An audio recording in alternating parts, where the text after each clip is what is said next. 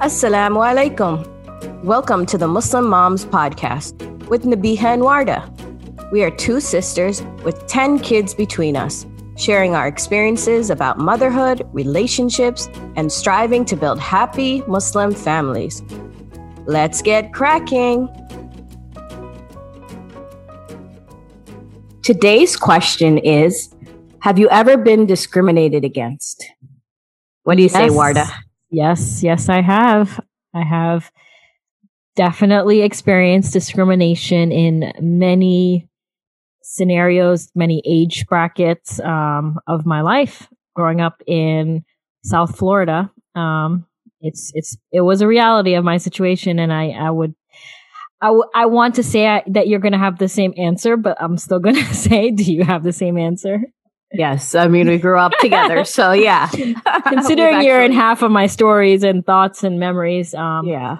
So, I mean, I knew the answer was going to be yes, but as I started to jot down notes, um, I realized that there has been quite a handful of instances that really stand out to me and that kind of are highlighted when I think back to my childhood. And it's interesting now because I, most of the examples or times that I remember being discriminated against was in my childhood. you know, as an adult today, I don't know if I've just grown such a muscle to like not even notice it anymore or if the world has gotten better or what the situation might be. Um, which we know that the world is, is definitely, uh, get going through a lot of changes, good and bad. Um, so, you know, I don't know. I don't, I don't experience it as much now as an adult. I think I'm just really, really, um, not as in tune to it, to be honest, but let's get into it. I mean, do you want to share some examples from your past? I mean, Or growing up, especially, up there's there's so many different instances growing up that I recall of just going through and being the first hijabi in my school. Who there was nobody else. You were a trailblazer for a lot of, you were like the first for a lot of things in our family, being the eldest. Um, and of course, our parents were figuring it out a little bit with like yeah, Islam and Muslim and being immigrants. And, you know, it was a lot. yeah. So there there's a lot of different times that have occurred, and it's interesting that you mentioned that you have not been in, attuned to it as an adult, or you haven't seen as much against you as an adult because.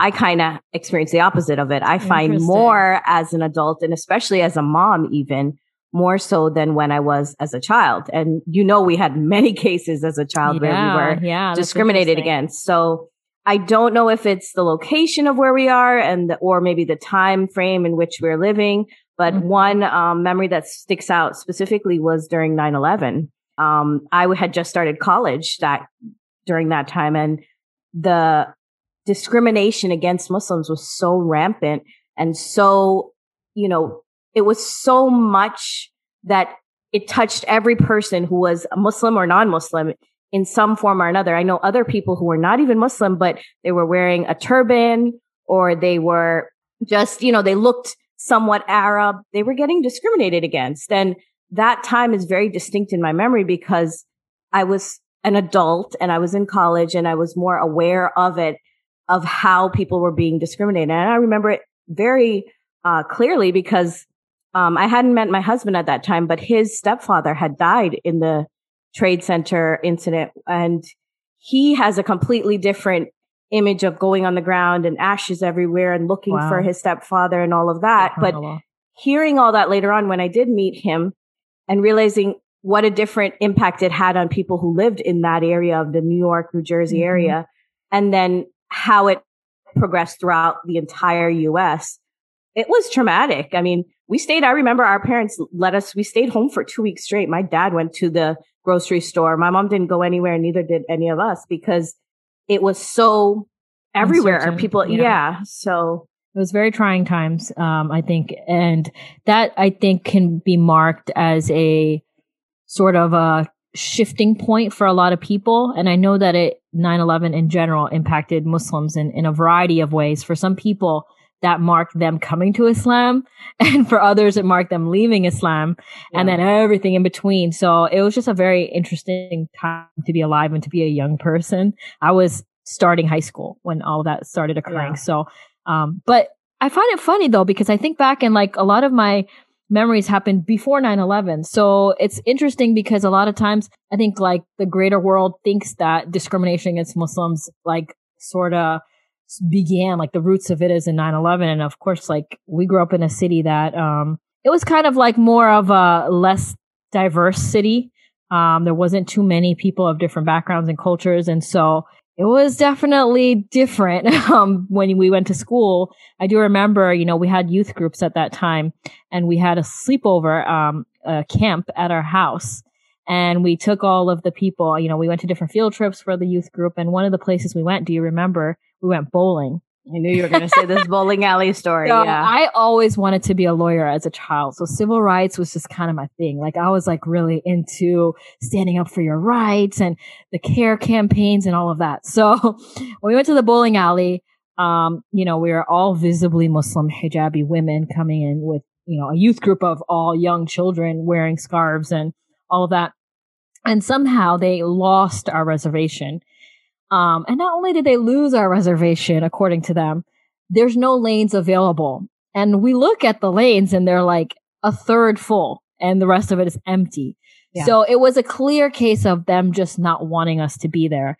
And it would have been, you know, something if it was just like our family but like we have all these kids who pay to come and go bowling yeah. for an event. So, you know, the youth leaders at the time, my mom and some of our friends' moms, you know, they had to take a stand and they said, you know, that's not acceptable. Like, you know, and, and I was fortunate, in my opinion, I was fortunate to be, um, I kind of like stuck around with one of the moms who went to meet with the manager and I saw her conduct herself. She was a, uh, she was just so strong, powerful woman. And it's just a very strong memory for me because basically she threatened to call the cops. You know, she's like, look, you, the guy, you know, told, um, the youth leader, part of our group, that he's not going to service us. And if we don't leave, he's going to call the cops. And she's like, I'm here. Go ahead. Call the cops. I was yeah. like, whoa. Like as a child, it was so wonderful. I felt like I was in like a civil rights movie, you know? And, but that was the reality, you know, of, of certain situations. Another one was our pool. We have so many pool stories, right, Nabiha? Yeah. Yeah, that's true. Yeah. As children, them telling us we can't swim wearing that attire, you know, our, our 1990s version of hijab. You know, today the swimsuits are so fabulous, but they were not, the modest swimsuits were not fabulous back then. It was just, you know, street clothes, basically trying to make mm-hmm. it work. Um, you know, having to deal with that and watching my mom argue with them as to why we have to dress this way. And, and each instance we came out successful, if you recall, like we yeah. came out with the, the people eventually, you know, conceding. I think we have to give credit to our mom though, who really during that time she was just such a force to be reckoned with. Like I didn't want to mess with her, yeah. and she knew her rights. And I think even that sister you were mentioning earlier, they knew their rights, and they knew yeah. that they were here, they were American and they were going to not tolerate people taking their eyes and just like dismissing us and not servicing us in that way. They wanted us to be able to stand up. And I think it was a powerful example for us. Oh, yeah. As young people watching our parents and our elders taking a stand and kind of like showing us a way, modeling that discrimination is something that you don't just sit and take. It's something that you actually can fight back against with your words and you can come out victorious because as you mentioned, I mean, there were a few times when I, I recall that our mom just kind of took us because there were so many of us um, at the pool and the people were not letting us at one point. And mm-hmm. she did take us and leave with us without us getting to use the pool but most of the time she did come out victorious. But, mm-hmm. you know, as a mother, having your children and having that scenario, I can only imagine what went through her head. It's so painful. Because y- you have your kids there we're so excited to go swimming. And then here they are in the public pool. They're not allowing you to go through and do all these things, um, that they would allow any other normal family to do.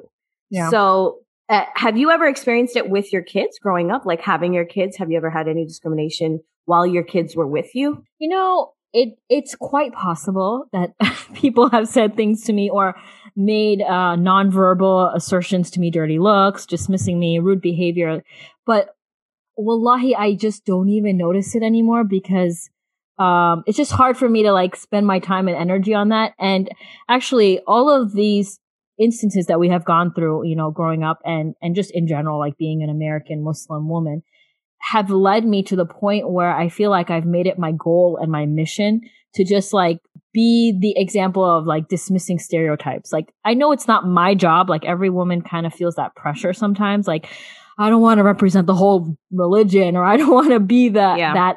But at the end of the day, you know, it's up to you what to what degree you want to take on that that task.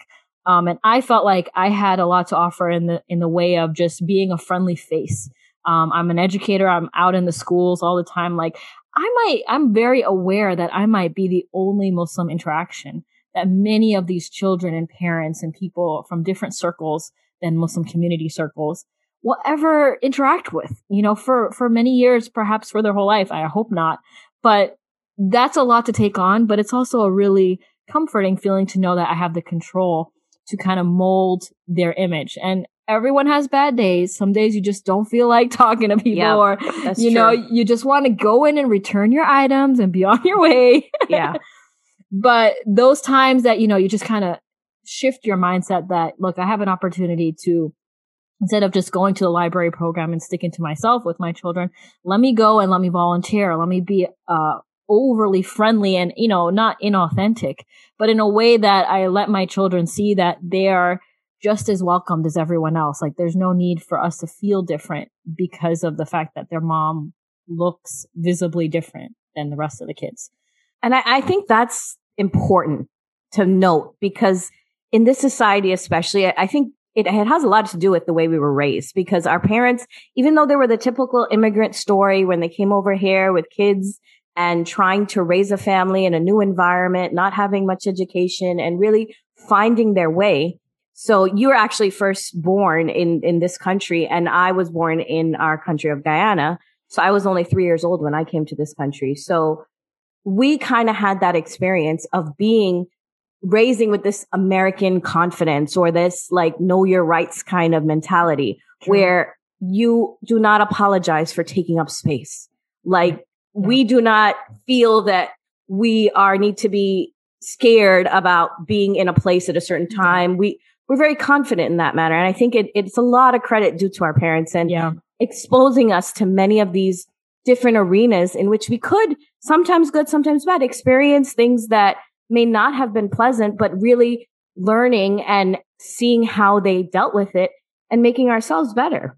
Yeah. And, and that just shows, like you mentioned, like being brave and, and a role model for, for your children and for other families, you know, that may not have that opportunity to have that voice it it really does make changes happen. Like that is how those small different gestures and and you know it it leaves an impact on people.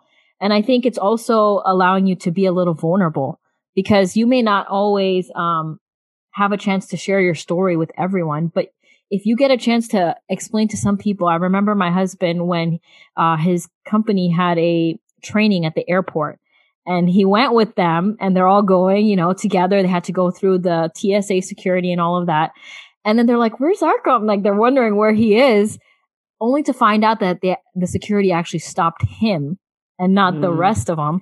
Yeah. And so some of his other colleagues of, of, you know, you know, white color, skin color and stuff were so surprised because they had never even thought of the struggle that a brown person, you know, for for lack of better words, um, experiences at the airport and, and the stress associated with that that he couldn't the even random profiling that occurs even though he was part of this the program that was involved um, and for for my husband it was just like yeah this happens every time. Like it's i under like this is another day. But it was just so interesting to see their reaction. And and bringing them into our world in that way is really important i think and I think a lot more people are becoming more aware of discrimination and especially with the reckoning that happened in 2020 with the Black Lives Matter movement and just in general, people are starting to have those conversations with people who are different than them and really understanding where they're coming from. That's the only way we're going to become better is by having, engaging your neighbors, engaging your coworkers in difficult conversations so that we can really understand where are you coming from and how does this affect you? So I'm sure for those people, it was eye opening to them because they always considered him as part of their group, not as an other, as what the mm-hmm. police in the, in, in that situation saw him as. Mm-hmm. So airports are always you just hold your breath at the airport. Seriously, that's the a amount of times. Level. yeah, the amount of times I get pat down, I'm just like, all right, do a little massage of the back, sister. It's all right, we're good. like, yeah, it's it's it happens regularly. But one incident that I recall uh, when I had my kids, and it wasn't that long ago. I had about two of my kids with me, and um, I was in a store, and it, we were just you know looking around and I remember going in one aisle and um, with the shopping cart, and then I see one of the workers following me, and it was an older white woman, and she. I go to the next aisle, she follows me again, and I go to another aisle, she follows me again, and I was just like uh, turned off, like what is she thinking in her mind? Like why is she following me? Because I frequent the store very regularly, and I often talk, like I know the manager. I'm very a regular customer. So, you know, it really turned me off. And especially because I had my two young ones with me that I just kind of like, I just got upset and I said, I'm just going to leave. Like, I'm just, I'm not in the mood for it today. Right, right. And I was about to walk off. And as I was about to like near the exit, I realized that, you know what? No, this is not okay. That I should not be chased out of a store by someone who, whatever she may perceive me to be doing, it's not okay. So I decided I'm going to go back and file a complaint with the manager who I actually knew. And I went and it was, in, it was so funny because the manager is an African American young woman mm-hmm. who was in charge of the store. And I told her, I was like, this lady is just following me and I don't understand what's happening. I don't know if I'm being profiled or discriminated against for whatever reason, but this needs to stop. And what really made me stop in my tracks rather than just walking out the store was looking at my children. Because mm. I'm like, I don't want my son and my daughter to be in this position 10 years from now, 20 years from now, where they don't feel comfortable in a store and they have to leave because of how they look or because yeah. of the color of their skin. So I decided to turn back and just complain. And, you know, the manager was very gracious and she said, yeah, she'll deal with it. Um, but it was something that stood out to me because when you have your children, you have to really make sure, is this going to be a dangerous situation? You have to analyze yeah. what's happening around you because in these times, especially, things can get out of control very quickly. Yeah. So it's it's something um called situational awareness, and and I often t- try to teach my children this, in which wherever you are, you're kind of aware of your surroundings and who's around you. If you're walking in a parking lot, if you're in a parking garage, wherever you are, just be aware because you never know. We don't want to make ourselves an easy target. So it's it's something I would encourage mothers especially. Don't get distracted when you're walking out like with baby bags and if kids are screaming make sure you're always aware of your surroundings. Yeah, that I am so glad you brought that point up because when we talk about like all what you just mentioned and discrimination and people who just have, you know, there's people who don't know genuine ignorance and then there's people who are just genuinely hateful. When you get into that category, like you definitely want to exercise safety. And I know, like for me personally, I never go anywhere without pepper spray. I'm always, um, I took a training, um, to have that pepper spray with one of the local organizations that were distributing the pepper spray and saying that, you know, so many Muslim women are not aware of how to conduct themselves in a very safe manner. Sometimes it's whether it's because they grew up very sheltered or they're just genuinely very naive and they don't yeah. realize that the world is what it is. And that training really opened my eyes because, um, you know, he just explained that, you know, you should always have it in hand as you're walking from store to parking lot. Transition zones are key. Um, and if anyone comes up on you and you accidentally spray them, they shouldn't have been coming up on you, you know? Yeah. Like you, you just need to be cautious and realize like trafficking is another thing. Um, our, our sister-in-law, uh, as a social worker and she talks to us, you know, she's ta- told me about trafficking and how these things are all around us, you know, and, and we shouldn't turn a blind eye and not realize that it can take, it can go into a very scary realm very quickly, like you mentioned. So safety does, it, it is a real issue indeed. Um, but I also, um, think sometimes it just means having a conversation. Like it's not going to be as scary all the time, you know, yeah. a lot of times we're afraid of a confrontation but the confrontation could just be a conversation that needs to be had. Uh, people just don't know what to say sometimes, or they don't know how to react. Um, or you know, they're they have they were raised, you know, they're expecting you to be a certain way. The conversation can go a really long way. Um, One of the things I always get asked is, "Wow, your English is so good." Really? just like, yeah, and I'm just like, "What were you thinking?" My like, like I grew up here. So yeah, my English is the way I speak. That's, I'm American. So uh, it, it, it's odd to me when someone does ask me that, but to them, they have a certain image based on the movies they've seen or the experiences they've had that I should have an accent or I should be speaking a different language. And I wish I was speaking a different language sometimes, mm-hmm. but I'm not. So, uh, that's just one of the stereotypes that I get. And I approach it very friendly and just like, nope, this is, I grew up here. This is how I speak. And I, and I see, we see more and more, you know, specifically Muslim women in scarves and hijabs getting representation in mainstream box stores, advertising yeah. and becoming models for clothing stores. And, you know, there's a lot more being done to show a little more representation, um, TV shows, all of that. Um, but, you know, at the same time, discrimination still happens. Racism still happens. It's something that is systemic in nature and does require, um, more than just, you know, talking about it. You know, there are things that need to be done. And sometimes it means, like you said, you know, talking to somebody's manager, getting somebody in trouble. um, do you remember one time we went to a pool gym, you and I, and there was an elderly male man uh who was in the pool area. I think he was in the jacuzzi, right? Yeah. And we were in like the part where we were doing laps and he confronted us, right? He came up and he was just telling us like we don't belong here. And we were just like rolling our eyes, like seriously, like, do we need to deal with this when we came to relax yeah. and exercise? Um, so we went to the manager and same thing. It was a young African American male and he was so cool about it. And he just let us know that he's totally on our side, that they don't welcome that kind of behavior and, and just like allowing him to see what his, you know, the people who are at the gym feel and think sometimes. And, you know, experiences like that happen day in and day out. Uh, it, it does put a bad taste in your mouth though. I just, I just yeah. wish there was a way around it. You know, it can ruin your day sometimes.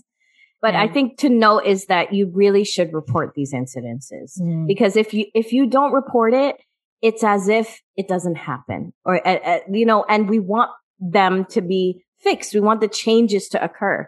I used to work for CAIR and we used to see a lot of uh, discrimination cases that would happen.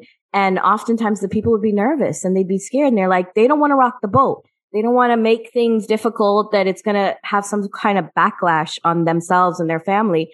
But unless someone rocks the boat in some way or another, someone pushes it a little bit, that's the only way for change to occur. So we need to be those people. If we can be brave and we need to report these incidents. We should not just take it. Uh, make sure that you're active in yeah. trying to correct it if you can.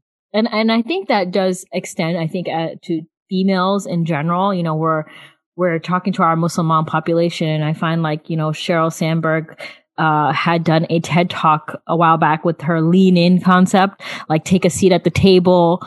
Um, don't, don't just like, the only way you're going to really make change is you got to be there. You got to be in the front row. You got to be sitting where it matters. And her whole concept was like a lot of women when they go to like conferences, um, meetings in conference rooms, and they have the opportunity to sit at the table, they tend to just sit on the side or they sit in the chairs. And, and, you know, she was trying to express the importance for women. If you want to be part of being leaders in the world, you have to take a seat. And I extend that concept to us as moms when we look at soccer, you know, preschool, PTA. PTA, PTA is a big one. Yeah. School board.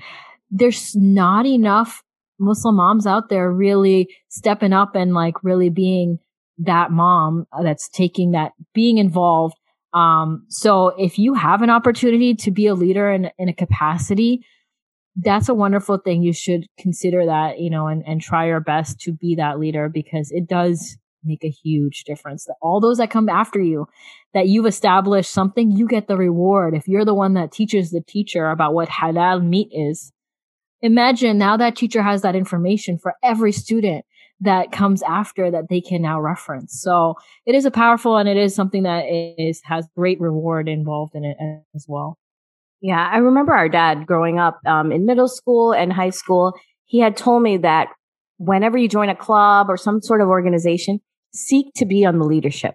Whatever it is, I would seek to be in that leadership position, whether it be secretary of National Honor Society or the president of the Toastmasters Club or even mm-hmm. just the uh, what was it, director of membership, I think, for Ecology Club. These little roles, but I wanted a seat at the table. And I was taught that from very young. Whatever you're joining, be on uh, a team in which you can, your voice will have power. So that's a, a very good thought to echo for anyone joining any of these groups. Don't just be in the group as us a follower. Try to be in those positions because you do have an impact on the change that can occur. Yeah. Um, my son, I was I was talking to him um, because you know with coronavirus happening, a lot of Asian Americans were being targeted and they were being harassed and discriminated against, and a lot of violence. And he somewhat has of an Asian look to him. Mm. And I was trying to tell him that you know this is occurring and explaining to him that people are being discriminated against just by the way they look. And even though he's not Asian directly in the sense of being, you know, from a country mm-hmm. like that, but he looks that way. And I wanted him to be aware of people, you know, having that, no, have this conversation with him because I know in school, he's not currently in school, he's doing virtual school. They have so many drills that they have to do. And just in terms of safety for, uh, active shooters and all of that. So talking to your kids about these things and letting them know what's going on in a way that they can understand and that discrimination does occur, whether or not they are aware it's it might happen to them. Yeah, that's that's something that I am interested to see unfold in the years to come because my children are now getting to that stage where they're gonna ask more questions and we can discuss the current events a little bit more uh, with more understanding. Um, so I'm looking forward to seeing how that goes over the years. And of course, you know, the concepts are not alien to, you know, the Islamic concepts that we study of justice, you know, and, and equality and treating people fairly. Um, it's all there. So it's just very interesting to do it in the context of, you know, whatever they may be experiencing. So there's so much more to discuss about this topic in general. There's a, a, lot more stories we could tell, but I think we should try to get into our what's next. Do you have anything for us this week, Warda? So I'm going to recommend two resources. The first one is a book called So You Want to Talk About Race by Oluo Ijeoma. And I apologize. I don't know the pronunciation of her name exactly, but this is a fantastic book, especially, um, I listened to it. I did not get to complete it. I had to return it to the library, but I highly recommend. I do plan to finish it. It was actually rated one of the best books of, um, the year it came out. And now more and more people are uh, finding it because of all what's happening in current events. And it just, it's just a wonderful conversation of just explaining to you about the concept of privilege, talking about how we can have these conversations with colleagues and friends and coworkers. And even though she's talking about, you know, specifically minorities, African Americans, um, black people, it does extend to all communities. And even in our conversation here with racism and discrimination against Muslim women who are wearing hijab or Muslim moms. So if you want to, if you're looking for a good book on the topic, I highly recommend. So you want to talk about racism. So the second resource is a racism talk toolkit. This was made by Yaqeen Institute. It's a couple pages PDF, but it's a great resource for leaders um, in the community, whether it's khatib, people who are speaking to the community, imams, or just, you know, any kind of person who's leading people in any capacity. It um, guides them on the topic of racism and just how they can navigate talking about it in the community, in the Muslim community. So it's a free PDF. Just search Racism Talk Toolkit, Yaqeen Institute. Very good. Those are two very good resources. Uh, for my what's next, I would suggest that everyone try to practice situational awareness which means being aware of your surroundings and having the ability to act quickly the next time you're out and about. By preemptively scanning where you are, especially in a parking lot or in a parking garage, you can avoid becoming a target, inshallah. Well, that's it for today. Thanks for listening. And as always, be good to yourself. To support this podcast, please rate, review, and subscribe on Apple Podcasts. For feedback, topic ideas, or just to continue the conversation, email us at muslimmomspodcast at gmail.com. Assalamu alaikum.